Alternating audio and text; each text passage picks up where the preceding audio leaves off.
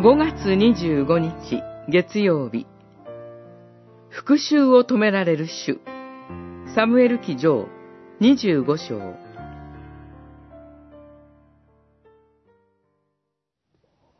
ダビデはアビガエルに答えた。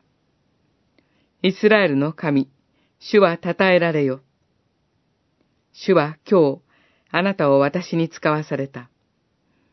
あなたの判断は称えられ、あなたも称えられよ。私が流血の罪を犯し、自分の手で復讐することを止めてくれた。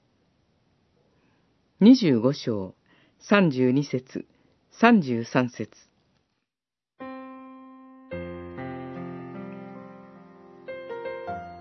ダビデは、ナバル、愚か者という意味の名に、食べ物を恵んでくれるよう求めました。ダビデは、ナバルの羊飼いたちをこれまで守ってきたからです。しかし、ナバルはダビデを侮辱し、その求めを拒みました。ダビデは怒り、400人の兵を武装させ、復讐しようと進んでいきました。一方、ナバルには彼とは対照的に聡明で美しい妻がいました。彼女は従者から報告を受けるとすぐさま食べ物を用意し、ダビデのもとに向かいました。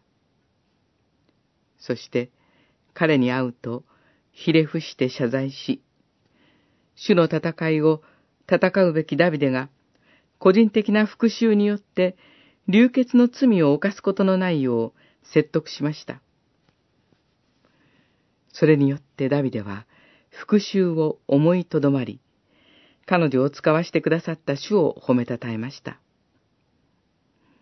そして、ナバルには主ご自身からの裁きが下されたのです。私たちも自分が侮辱されると、ついカッとなり、自分でやり返そうとするかもしれません。しかし、主はそのような復讐心をとどめ、私たちが罪を犯さないように守ってくださいます。復讐は自分ですべきではなく、主にお任せすべきなのです。